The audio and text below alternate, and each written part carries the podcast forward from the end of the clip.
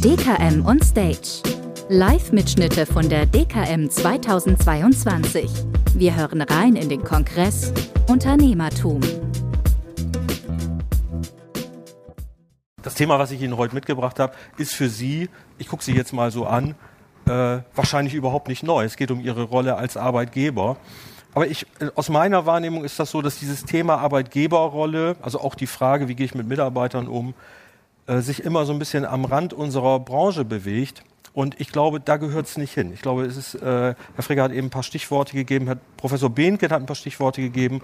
Und ich würde gerne mal ähm, das Thema in den Mittelpunkt stellen und mit Ihnen darüber diskutieren. Wenn ich mich hier am Rand bewege, dann in erster Linie mal, weil ich nicht in meiner eigenen Präsentation stehen will,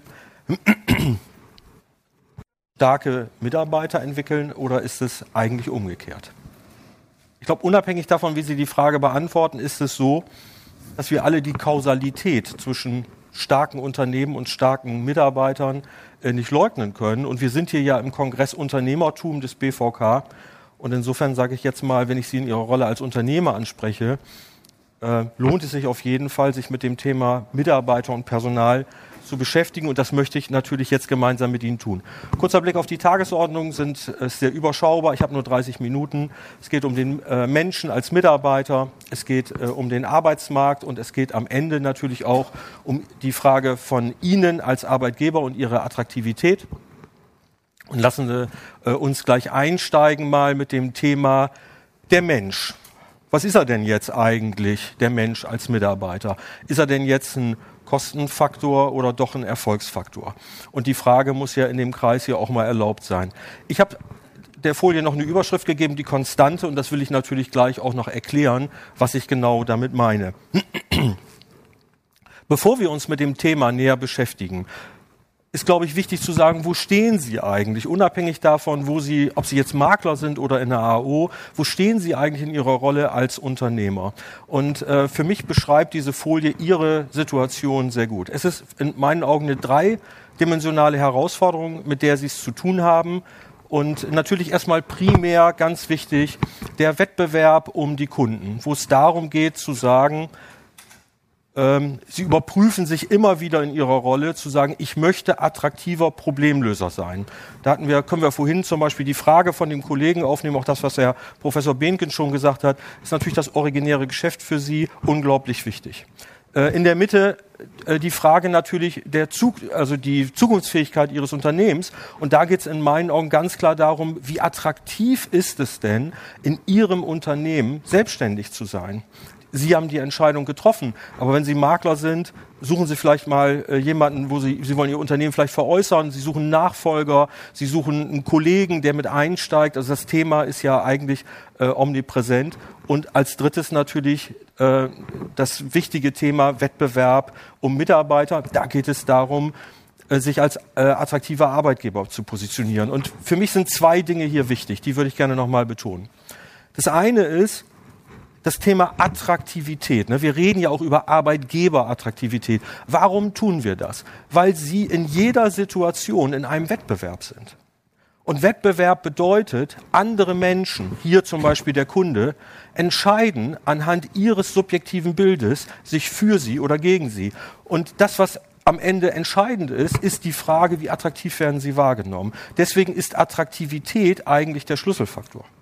Das, was mir aber ganz wichtig ist, in dem Vortrag heute zu betonen, ist, dass der letzte Punkt, der ähm, Wettbewerb um die Mitarbeiter, eigentlich der äh, existenzielle ist, wenn Sie so wollen, der Erfolgsfaktor für die ersten beiden Felder. Also derjenige von Ihnen, der sagt, ich möchte auf der Ballhöhe bleiben ähm, und äh, meine Position als attraktiver Problemlöser gegenüber den Kunden festigen oder der sich um äh, Selbstständigkeit in seinem Unternehmen kümmert, der sollte primär auch auf die Mitarbeiter gucken und das will ich natürlich jetzt im Weiteren ähm, auch begründen. Schauen wir zunächst mal auf die Situation Wettbewerb um die Kunden. Wie ist denn Ihre Situation, in der Sie sich befinden? Wir haben eben schon im äh, kurzen Teil äh, von Herrn Frigger und Herrn Professor Behnken äh, so ein bisschen mitgenommen, äh, dass ähm, die Branche im Umbruch ist. Also große Veränderungen, große Veränderungstreiber, die es gibt, die Sie natürlich als Unternehmer bewegen und Ihr Unternehmen natürlich auch. Und Sie pausenlos eigentlich in der Überprüfung sind, zu sagen, ist das noch so oder muss ich da schon nachsteuern? Es sind die Märkte, die in Bewegung sind, die Risikoträger sind in eine Kostenspirale eingetreten, wir kennen das alle. Es geht um ähm, äh, rechtliche und äh, organisatorische Anforderungen, Regulatorik etc. pp. Dinge, mit denen sie sich immer wieder neu beschäftigen müssen und am Ende natürlich Kundenbedarfe. Äh, auch das Thema, ähm, Stichwort ist Amazonisierung, da habe ich hier vor drei Jahren mal drüber gesprochen und natürlich beim Thema Prozesse. Ja, Sie sind von der einen Seite die Prozessänderungen, die von den Risikoträgern auf Sie zukommen, auf der anderen Seite die Prozessänderungen, die vom Kunden kommen und hier ist natürlich Digitalisierung sozusagen der große Treiber. Also alles ist irgendwie in Bewegung. Aber die gute Nachricht eigentlich, und ich habe viele gute Nachrichten für Sie, das kann ich schon mal sagen, die gute Nachricht ist, es gibt eine Konstante. Und die Konstante ist, der Kunde will einen persönlichen Ansprechpartner. Also der Kunde will im Zweifelsfalle Sie. Und ähm, da sage ich jetzt mal, wenn nicht hier auf der DKM, ähm, also wir, meine These ist, wir, die wir hier im Saal sind, wir glauben an den physischen Vertrieb. Also dass Vertrieb von Menschen äh, äh, gemacht wird. Emotion, Empathie, Vertrauen. Dinge, die eben mit Personen zu tun haben, mit Personen und Persönlichkeiten. Und der Kunde ist der wichtigste Akteur im Markt. Der Kunde hat für sie votiert, trotz Digitalisierung, trotz Pandemie. Das muss man einfach so sagen. Und das haben die, der eine oder andere, der sich hier Experte schimpft, hat das, glaube ich, anders gesehen. Gerade das Thema Pandemie wurde oft als Sargnagel für den physischen Vertrieb beschrieben. Also der, der Kunde äh, votiert für sie. Und es braucht natürlich für eine persönliche ein Ansprechpartner, Personen oder man könnte auch sagen Persönlichkeiten. Äh, das ist eben nicht eine schöne Idee zu sagen, jetzt gehen wir mal hin und fangen mal selber an, äh, Portale zu installieren und treiben eigentlich den Kunden in die falsche Richtung. Wenn wir auf die andere Seite gucken, Zukunftsfähigkeit Ihres Unternehmens, das Thema der ähm, Attraktivität von Selbstständigkeit, äh, dann gucken wir so ein bisschen mal in die Branche. Da hilft uns natürlich auch die Strukturanalyse von Professor Behnke, da gehe ich gleich nochmal drauf ein. Äh, aber das, was wir da sehen können, ist, dass äh, dieses, die, diese betriebswirtschaftlichen Fragestellungen, die unternehmerischen Fragestellungen, mit denen Sie zu tun haben, die treiben die Branche voran. Also Sie als beteiligte Unternehmen. Und das ist hier ein Fördern, aber auch ein Forcieren. Und äh, was meine ich damit? Das ist teilweise mit Ihrem Wunsch und Ihrem Willen, aber teilweise natürlich auch gegen Ihren Wunsch und Willen. Aber die Branche ist einfach in Bewegung. Es fördert, fördert in meinen Augen eine Professionalisierung des gesamten Versicherungsvertriebs, was ehrlich gesagt auch gut ist. Ja, ich kann mich noch dran erinnern, als ich damals im, ähm, äh, im Vertrieb angefangen habe, da gab es einen Kollegen, der war vormittags Tennislehrer und nachmittags war der Handelsvertreter. Äh, sowas kann man sich heute, glaube ich, nicht mehr vorstellen oder nur noch sehr schwer. Aber wir werden eben auch, wir sehen, dass es das Ende der Einzelkämpferagenturen, egal wie sozialromantisch wir da jetzt drauf gucken mögen, dieses, äh, äh, dieses Ende wird immer weiter beschleunigt. Und das lässt sich natürlich auch belegen. Ich habe äh, von Professor Behnke, den haben Sie gerade noch live und in Farbe erlebt, äh, aus der Strukturanalyse mal Zahlen mitgebracht. Also kann jetzt ganz konkret auch sagen, was hätten Sie davon, wenn Sie daran teilnehmen. Ich habe ja mal verglichen 2016, 17 mit 2020, 21. Diese Befragungen sind immer über den Jahreswechsel, also nicht irritieren lassen. Und das, was Sie da sehen können, ist abgebildet die Anzahl der Mitarbeiter von den Unternehmen, die an dieser Befragung teilgenommen haben. Unten im Dunkelblau erkennen Sie den Einzelkämpfer, dann die ein bis zwei Mann Agenturen und darüber drei bis fünf. Und je heller der Blauton wird, desto mehr Mitarbeiter arbeiten in den Unternehmen. Und das, was wir da erkennen können in einem sehr kurzen Zeitraum von fünf Jahren ist, dass wir schon in meinen Augen eine dramatische Veränderung haben. Dass eben genau das, was ich eben beschrieben habe im Sinne von Professionalisierung, das passiert bereits in ihrem Umfeld. Also die Branche ist in Bewegung äh, zu größeren äh, Einheiten, also arbeitsteilige Organisation am Ende fördert natürlich auch Professionalisierung in meinen Augen, aber hier ist ganz klar auch eine äh, Bewegung zu erkennen. Also zwei gute Gründe. Der Kunde als wichtigster Akteur, der sagt, ich möchte eine persönliche Beratung. Ganz kurze Anekdote.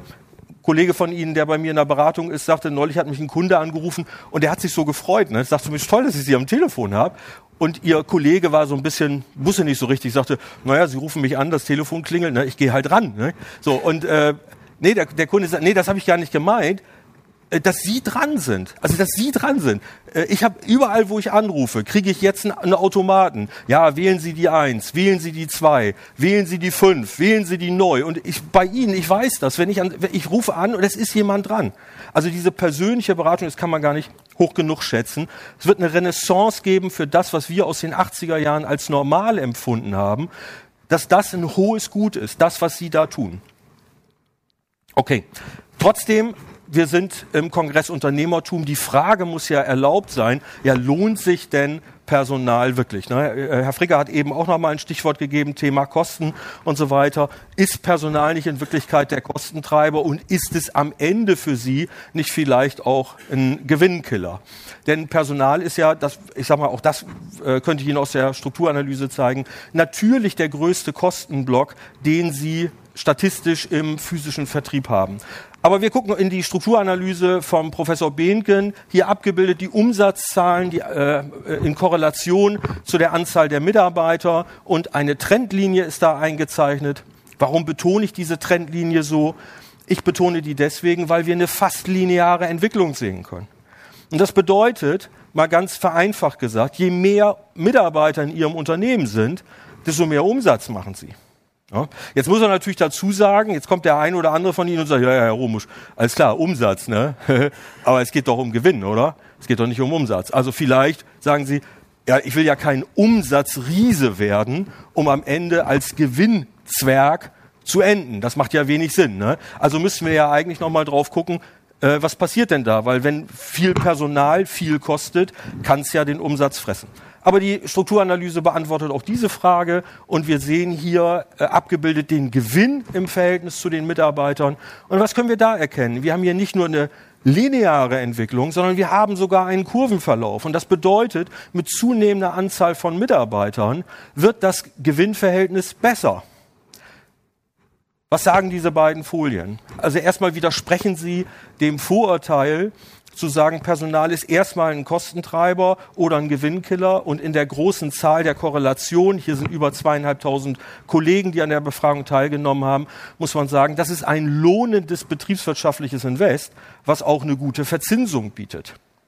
Okay, jetzt müsste ich eigentlich, könnte ich sagen, ja, bin ich ja fertig, ja, mit meinem Vortrag. Jetzt müssten Sie eigentlich sagen, ja, dann gehe ich jetzt raus und schalte eine Anzeige, wenn der Kunde das will, wenn der Markt sich in die Richtung bewegt, wenn es sich das betriebswirtschaftlich lohnt, ja, dann suche ich doch jetzt einfach mal Personal. Und da werden Sie natürlich feststellen, ich habe eben über die Konstante, den Menschen gesprochen, sprechen wir jetzt über die Variable. Und die, was meine ich damit? Einer der großen Veränderungstreiber findet gerade am Arbeitsmarkt statt. Herr Frigger hat das kurz angedeutet. Und ähm, der Treiber da ist natürlich die Demografie. Ne? Ich habe äh, 2018 hier auf der DKM 2019 da schon zu, äh, zu gesprochen. Und das, was wir hier erleben, ist wirklich dramatisch. Ich werde das gleich auch nochmal verdeutlichen äh, weil wir möglicherweise über das Ende von Arbeitslosigkeit reden. Und das klingt volkswirtschaftlich natürlich sensationell, da freut sich die Bundesrepublik wahrscheinlich, aber Sie als Unternehmer, äh, kann ich schon mal sagen, für Sie hat das auf jeden Fall äh, Auswirkungen. Und da äh, lassen Sie uns mal reinschauen. Ich habe wieder ein einfaches Diagramm mitgebracht. Abgebildet ist 2005 bis 2030. Wir sind ungefähr in der Mitte gerade. Es gibt zwei äh, Zahlenreihen. Es gibt die grüne Zahlenreihe. Das sind die Menschen, die mit 20 in den Arbeitsmarkt eintreten. Und es gibt die violette Linie. Das sind die Menschen, die mit 65 den Arbeitsmarkt verlassen. So, und jetzt, Sie sind hier sozusagen, äh, Sie sind alle, dass Sie Eulen nach Athen tragen. Sie, das Thema Demografie beherrschen Sie, es ist Teil Ihrer Beratung. Wir kennen alle den Demografiebaum, wir wissen, die Babyboomer, einige sitzen hier im Saal, die Babyboomer sind der geburtenstärkste Jahrgang gewesen und ab jetzt gibt es nur noch eine Verjüngung.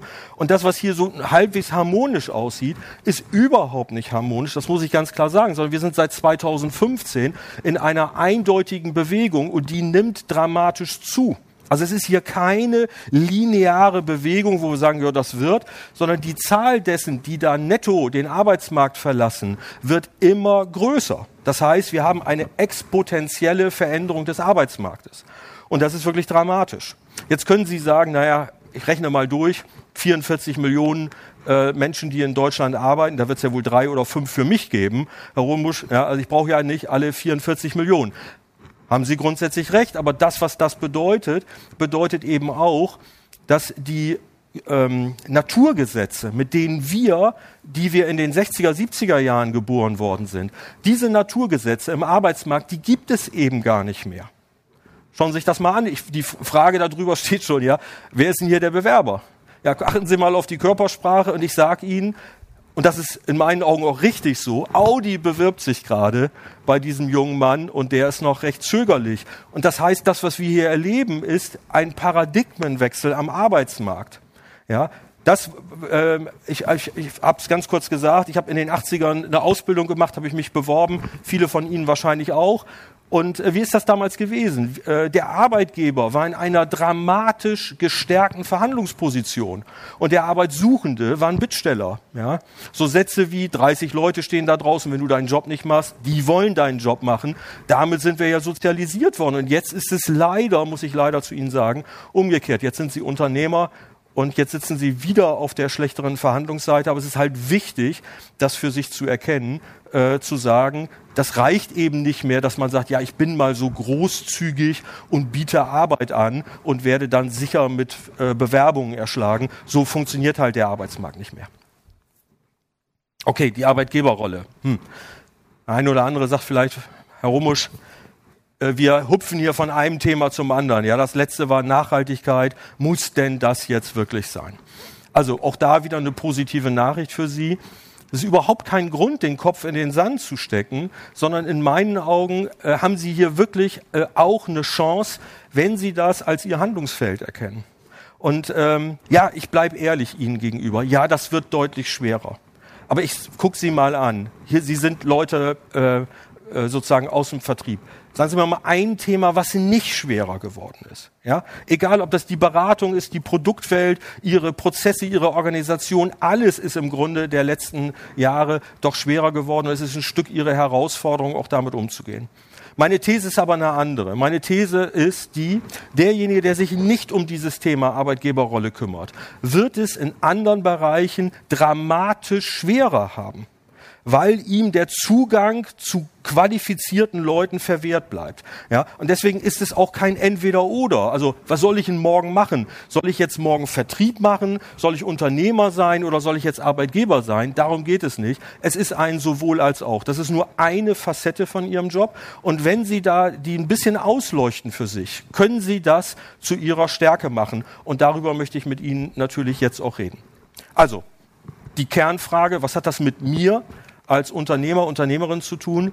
Die Frage natürlich, was hat das mit meiner Rolle als Unternehmer zu tun und am Ende vielleicht auch mal mit der reflektierenden Frage, warum ich nicht alles selber machen sollte.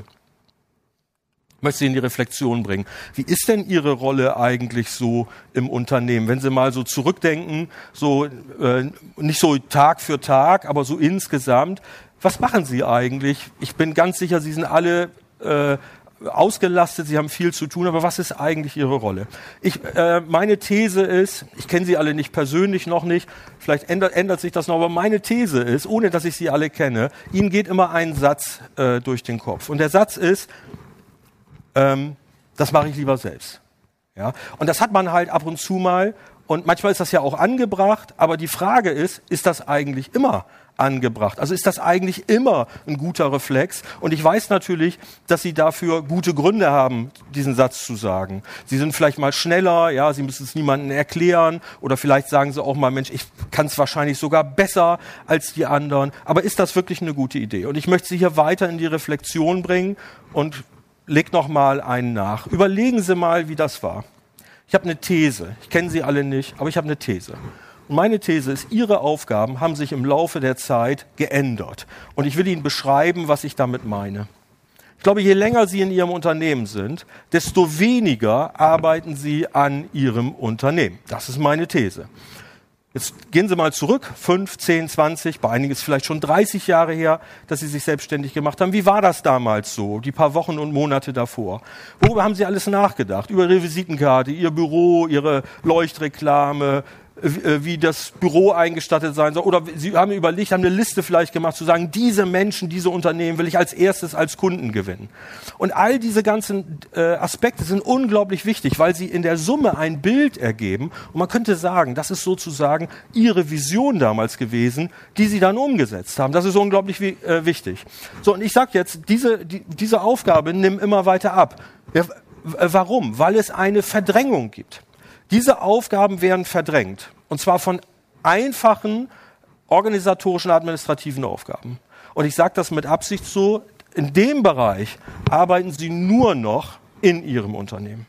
Ja, da sind Sie mal am Telefon, da machen Sie mal ein Angebot, da machen Sie mal Bereitschaft, da machen Sie mal die Ablage, die Buchhaltung, die Provisionsabrechnung und natürlich machen Sie auch Beratung. Na klar, ist ja logisch. Ja? Und das sind nicht, dass Sie mich da missverstehen, das sind alles unglaublich wichtige Dinge, die müssen erledigt werden, aber die haben alle eins gemeinsam, die sind delegierbar. Das heißt, die müssen nicht alle von Ihnen erledigt werden. Und das ist der große Unterschied. Alles, was in dem blauen Dreieck passiert, das können leider nur Sie. Das, das braucht Sie als Unternehmer, Ihren Blick, ihre Einschätzung, ihre Entscheidung und ihren Impuls. Und das bedeutet, wenn sie sich zu viel in dem roten Dreieck bewegen, dann ist ihr Unternehmen, ich sage das mal ganz dramatisch, ein Stück führungs- und führerlos und treibt halt dahin, ja, angestoßen durch die äußeren Veränderungstreiber. Und ähm, ich kann Ihnen sagen, das ist keine gute Idee.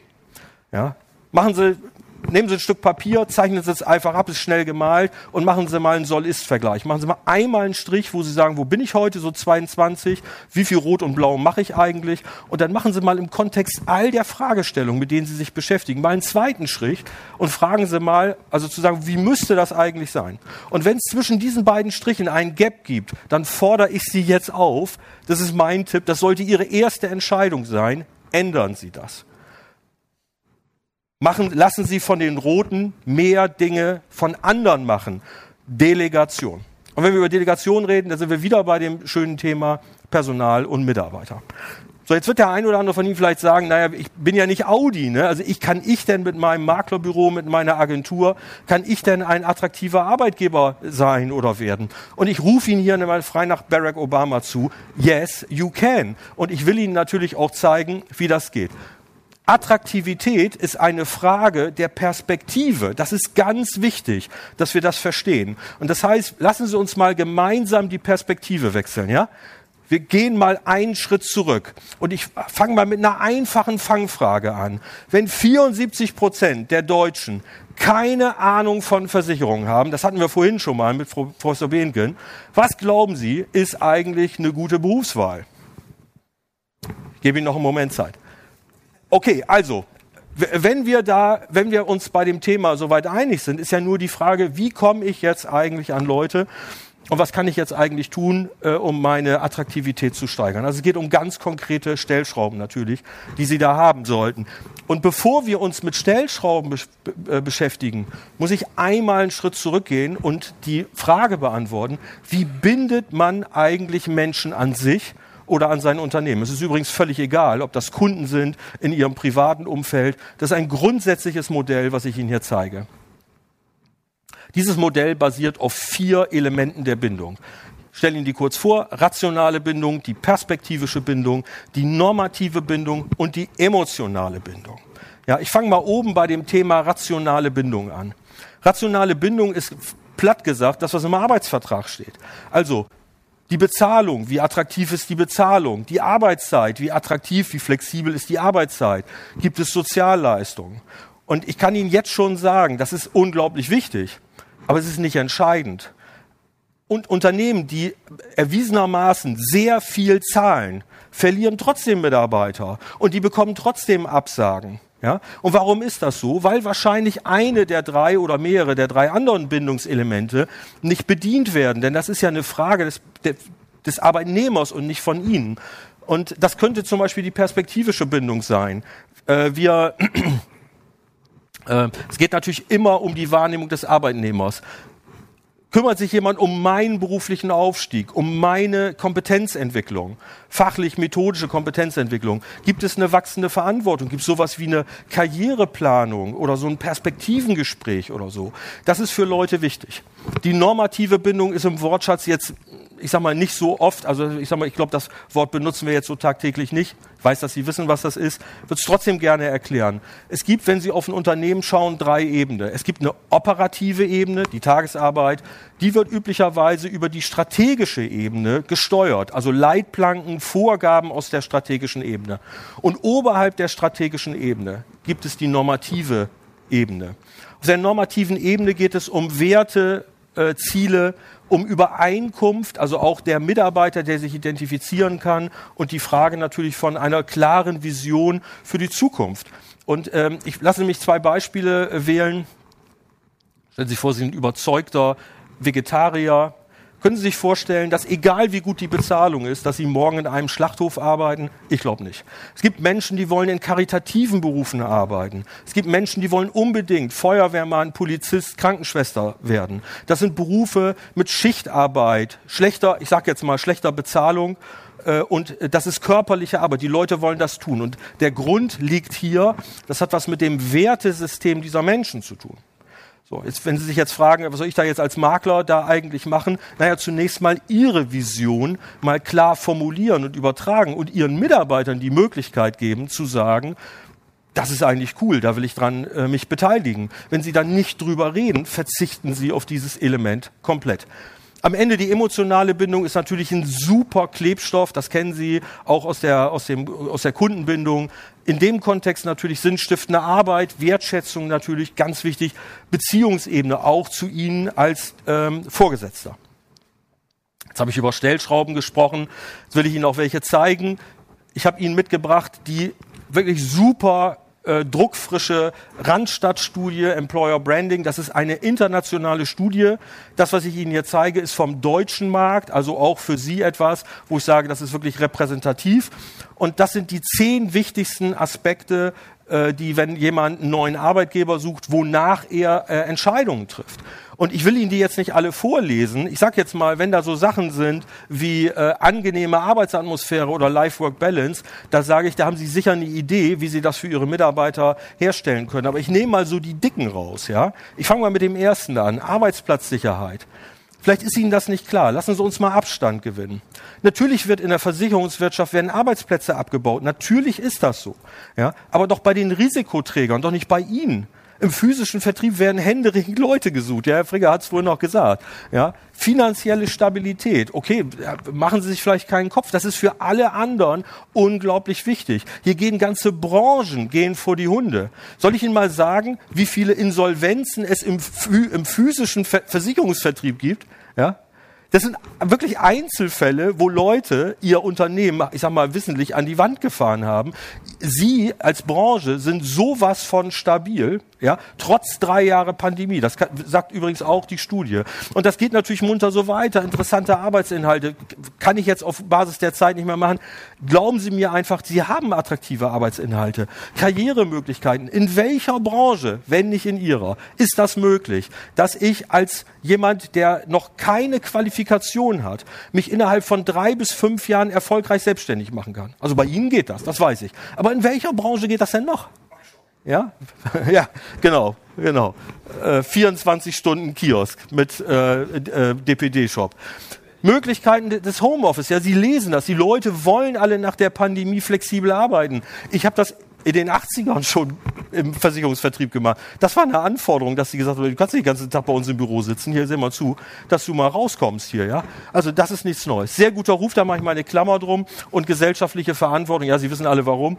Äh, und äh, gesellschaftliche Verantwortung, ich glaube, der BVK macht das da sehr gut. Äh, auch was Herr Heinz nochmal gesagt hat und betont nochmal, wie wichtig Ihre Beratungsexpertise ist, auch gesamtgesellschaftlich. Also Sie sehen, da ist wirklich was für Sie drin. Äh, am Ende vielleicht nochmal auch eine Botschaft aus dem Vertrieb, die Sie kennen, ja. Der Wurm muss halt dem Fisch schmecken und nicht dem Angler. Also hören Sie auf, mit Filetsticks zu angeln. Die Fische wollen Würmer. Also alles, was Sie anbieten, das muss Ihnen gar nicht gefallen. Ja? Sie müssen da nichts kaufen. Das ist wie beim Kunden. Sie brauchen Argumente, die den Fischen, also den Menschen schmecken, die sie gerne angeln wollen. Und deswegen ist es wichtig, sich ein Schaufenster mal ein virtuelles Schaufenster zu schaffen und die eigenen Argumente, die eigene Position auch mal sichtbar zu machen. Sie sind alle Vertriebsprofis, ja. Ich bin ganz sicher, Sie wissen, Kundenansprache, Kundengewinnung, das ist Ihr Daily Job. Und ich glaube, Sie könnten das mit diesem Thema, diese Fähigkeiten, die Sie haben, Sie könnten die relativ einfach übersetzen, wenn Sie das denn zu Ihrem Thema machen würden. Und da bin ich eigentlich, wenn ich sage, lassen Sie uns doch mal das in den Mittelpunkt rücken. Eine Folie zum Schluss. Ich, äh, letzte Minute läuft. Ähm, das ist mir ganz wichtig. Wenn wir bei dem Thema Personalauswahl sind, Ihnen sitzt jemand gegenüber. Ich möchte Ihnen nochmal zwei Aspekte zurufen. Das eine ist der Mensch und das andere ist natürlich die Frage des Prozesses. Kommen wir mal zum Menschen. Menschen bestehen aus unterschiedlichsten Typologien, Fähigkeiten, Kompetenzen etc. Ich will mal zwei rausnehmen. Fähigkeiten und Kompetenzen. Fähigkeiten werden immer wichtiger. Achten Sie auf den Mensch, der Ihnen gegenüber sitzt. Ist das jemand, der neugierig ist, empathisch, kreativ, kommunikationsfähig, teamfähig etc.? Hat er diese Eigenschaften? Wenn er die hat, sage ich Ihnen, der ist perfekt für diesen ewigen Wandel. Jemand, der neugierig ist, der guckt auf neue Dinge positiv, neugierig. Jemand, der kreativ ist, der kann in neuen Situationen schneller neue Lösungsansätze finden. Das sind Dinge, die würden Ihnen wirklich helfen, egal, wenn wir nicht wissen, was die nächsten fünf oder zehn Jahre am Markt passiert, das hilft Ihnen wirklich. Kompetenzen haben halt das Problem der immer kürzeren Halbwertszeit.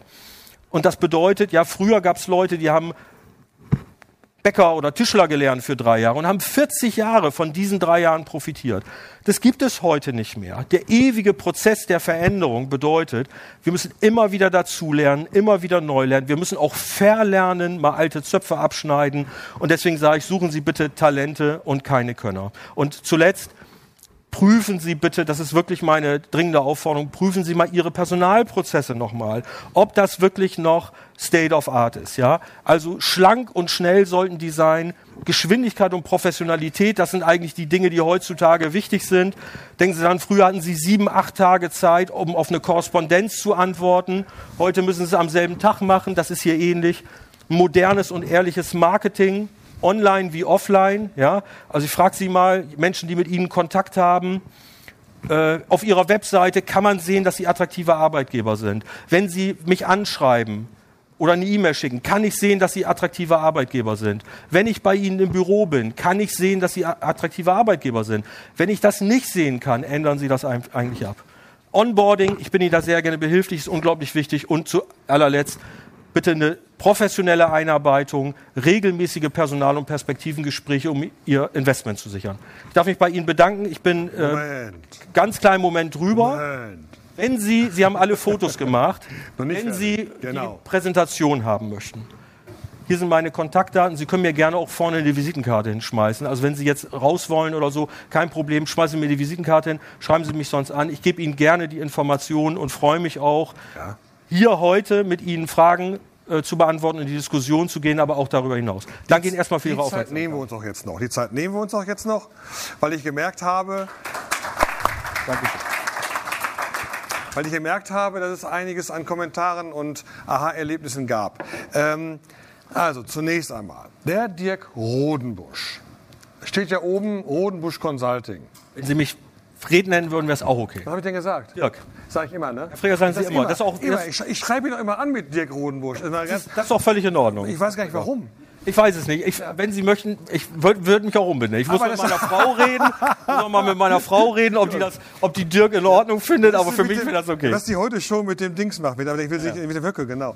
Äh, also die ähm, äh, Sache ist, die, er ist ja Unternehmensberater. Sie sehen oben rechts sein Logo. Sie können sich unten das abfotografieren, dieses, dieses Pixel-Ding, wo ich mal vergesse, wie das heißt. Ich bin zu alt dafür. Ich bin zu alt dafür. So. Ich habe mir, es sind, sind so ein paar Dinge hängen geblieben. Sie haben gesagt, man muss sich erstmal selber im Klaren darüber sein, wer man ist. Ich glaube, das ist so eine ganz, ganz, ganz wichtige Geschichte. Klar. Und ich habe leider so eine Sache noch vermisst. Ähm, diejenigen von Ihnen, die Mitarbeiter schon haben, Ist, Sie haben jetzt über die Neuen gesprochen. Nee, ja? über Mitarbeiterbindung gesprochen. Bindung gesprochen. Jetzt die, gar nicht differenziert. Die Sie jetzt schon haben. Da, da weise ich immer auf eines gerne hin. Ich sage immer, weil es so so Hürden immer gibt, ja, Unternehmensberater, mh, hm, da bin ich zu klein für, das kostet Geld und so weiter. Da haben Sie auch noch ein paar Hinweise, warum es nicht so viel Geld kostet. Da sage ich immer, Sie zahlen doch jeden Monat schon Unternehmensberater. Die Mitarbeiter in, ihrem, in Ihrer Agentur, in Ihrem Maklerbüro, die bezahlen Sie jeden Monat. An jedem ersten oder 15. überweisen Sie denen Geld. Unterschätzen Sie mal nicht, da machen wir mal nächstes Jahr einen schönen, schönen Workshop zu. Ja. Unterschätzen Sie mal nicht, was die alles wissen. Die wissen nämlich mehr als Sie. Die wissen deutlich mehr als Sie. Weil im Gegensatz zu Ihnen wissen, wissen Sie, wer Sie sind, weil Sie beobachten Sie jeden Tag. Sie sehen Sie jeden Tag. Diese berühmte Sache mit dem blinden Fleck, der ist schon 70 ja. Jahre alt, der gilt immer noch. Ja. So, das heißt also, auch das ist eine ganz, ganz wichtige Sache. Aber Unternehmensberater, bitte, ähm, ganz auf der ersten Folie, dann hier unten ist es auch ganz klein. Es gibt ein Qualitätssiegel. Oh. Dieses Qualitätssiegel ist das hier. Der Fred Rodenbusch, nicht sein Bruder, Herr Dirk, sondern der, der Fred Rodenbusch. Der ist nämlich ein akkreditierter BVK-Unternehmensberater. Wir haben uns ähm, auf der, ähm, in, bei der, in der Branche der Unternehmensberater ein bisschen umgetan und gesagt, wie können wir gute und schlechte voneinander unterscheiden. Unter anderem sagen wir, wir finden immer, wenn jemand aus der Branche kommt, wie auch der Herr Pfaffinger, der gerade reingekommen ist, das sind Menschen, die haben Branchenerfahrung. Ja? Das sind also Menschen, die, haben, die wissen wirklich, worüber sie reden und die beraten auch ständig in dem Bereich. Fragen Ihrerseits an Fred Rodenbusch. Ich hab's, ich hab's, ich hab's. Gibt's Fragen von Ihnen? Sie, Sie beide, Sie waren die ganze Zeit so am Tuscheln. Warum haben Sie, haben Sie so, jetzt, tuscheln Sie mal laut.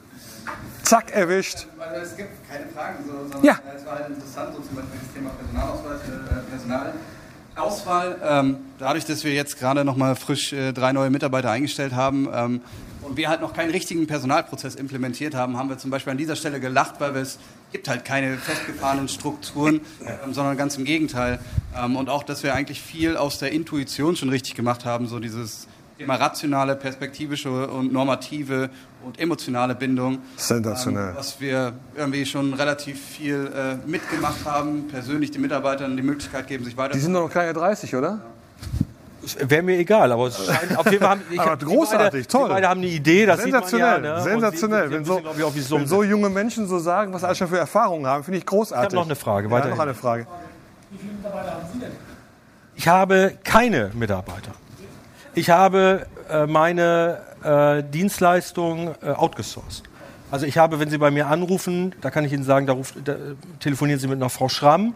Aber ich muss ja, ich möchte Ihnen gegenüber ehrlich bleiben. Die Frau Schramm ist wird, äh, ist extern, sozusagen, ich bezahle die zwar, aber ist nicht offiziell bei mir angestellt.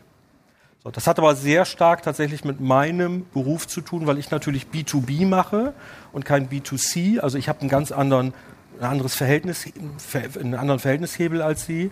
Und, ähm, aber ich kann Ihnen sagen, ich mache natürlich, ich habe aktuell vier laufende Beratungen nur aus der Versicherungswirtschaft und äh, die sind alle natürlich, ist also keine äh, kein Einzelkämpfer mehr dabei, weil das in ihrem Bereich nicht geht. Also das, was ich vorhin gesagt habe, dass allein, dass sie jemanden haben, der für sie das Telefon macht. Ja? Und der muss nicht bei ihnen angestellt sein, aber dass es einen persönlichen Menschen gibt, der sich sagt, hier ist das Maklerbüro, die Agentur sowieso. Das ist allein schon ganz wichtig und das wird immer höher bewertet. Natürlich. Gut. Äh, Sie haben eben eine Folie gehabt, äh, da gingen die Handys alle hoch, da wurde fotografiert. Ja. die Folie kann man ja kriegen bei Ihnen. Ähm, das war diese Folie mit diesen vier Kacheln. Und da war ähm, äh, eine Kachel, wo Sie unterschieden haben zwischen den normativen Bindungen ja. und den emotionalen Bindungen. Ja. Zu den normativen Bindungen haben Sie gesagt, gehören auch ein Wertesystem. Ja, genau. Und das Wertesystem, das, über das sich jeder selbst im Klaren sein muss. Und eines dieser Wertesysteme, das in letzter Zeit sehr, sehr stark in den Mittelpunkt gerückt ist, allerdings leider in Form von Regulatorik, aber das eigentlich ganz woanders hingehört, ist das Thema unseres nächsten äh, Slots, das wir, hier, das wir hier haben. Deswegen wird es ganz, ganz spannend, äh, hier zu bleiben. Äh, der nächste geht nämlich über das Thema, ganz spannend, nicht tönen, Nachhaltigkeit. Und dazu haben wir gleich vom German Sustainability Network ähm, den Timo Biskop hier. Und das geht los um, ich glaube, in drei Minuten. Kann das sein? In drei Minuten. Bleiben Sie einfach sitzen und lassen Sie die anderen strömen, reinströmen, die noch draußen stehen. Vielen Dank, Fred Rodenbusch. Dankeschön. Jetzt habe ich